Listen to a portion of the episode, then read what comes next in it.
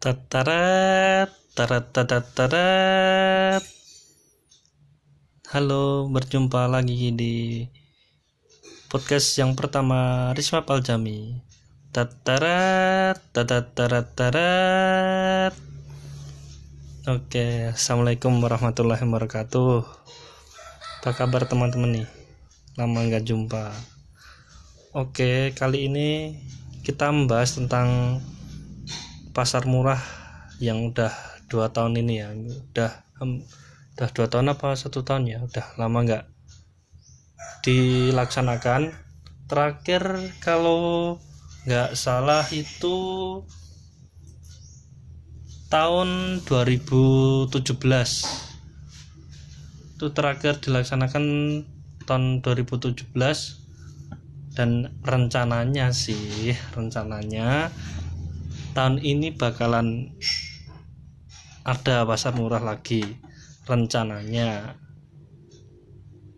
Tapi dengan situasi yang kayak gini nggak tahu sih nanti bakalan jadi atau enggak. Belum ada keputusan yang benar-benar fix.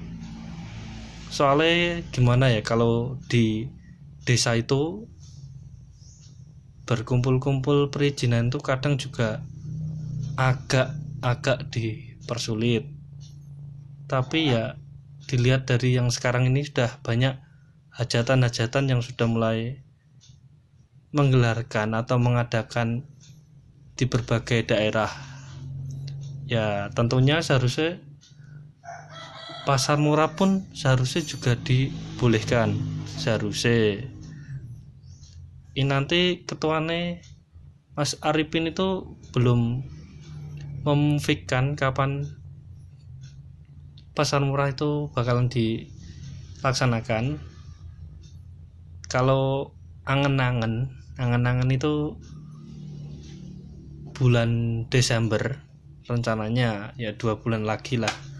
Rencananya dua bulan lagi mau diadakan rencananya tapi ya nggak tahu kapan bener fix Desember atau enggak ya nggak tahu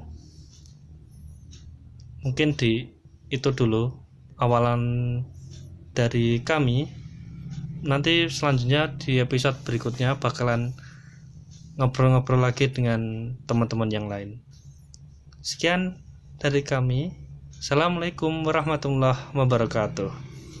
Tatarat, tarat, tarat, tarat.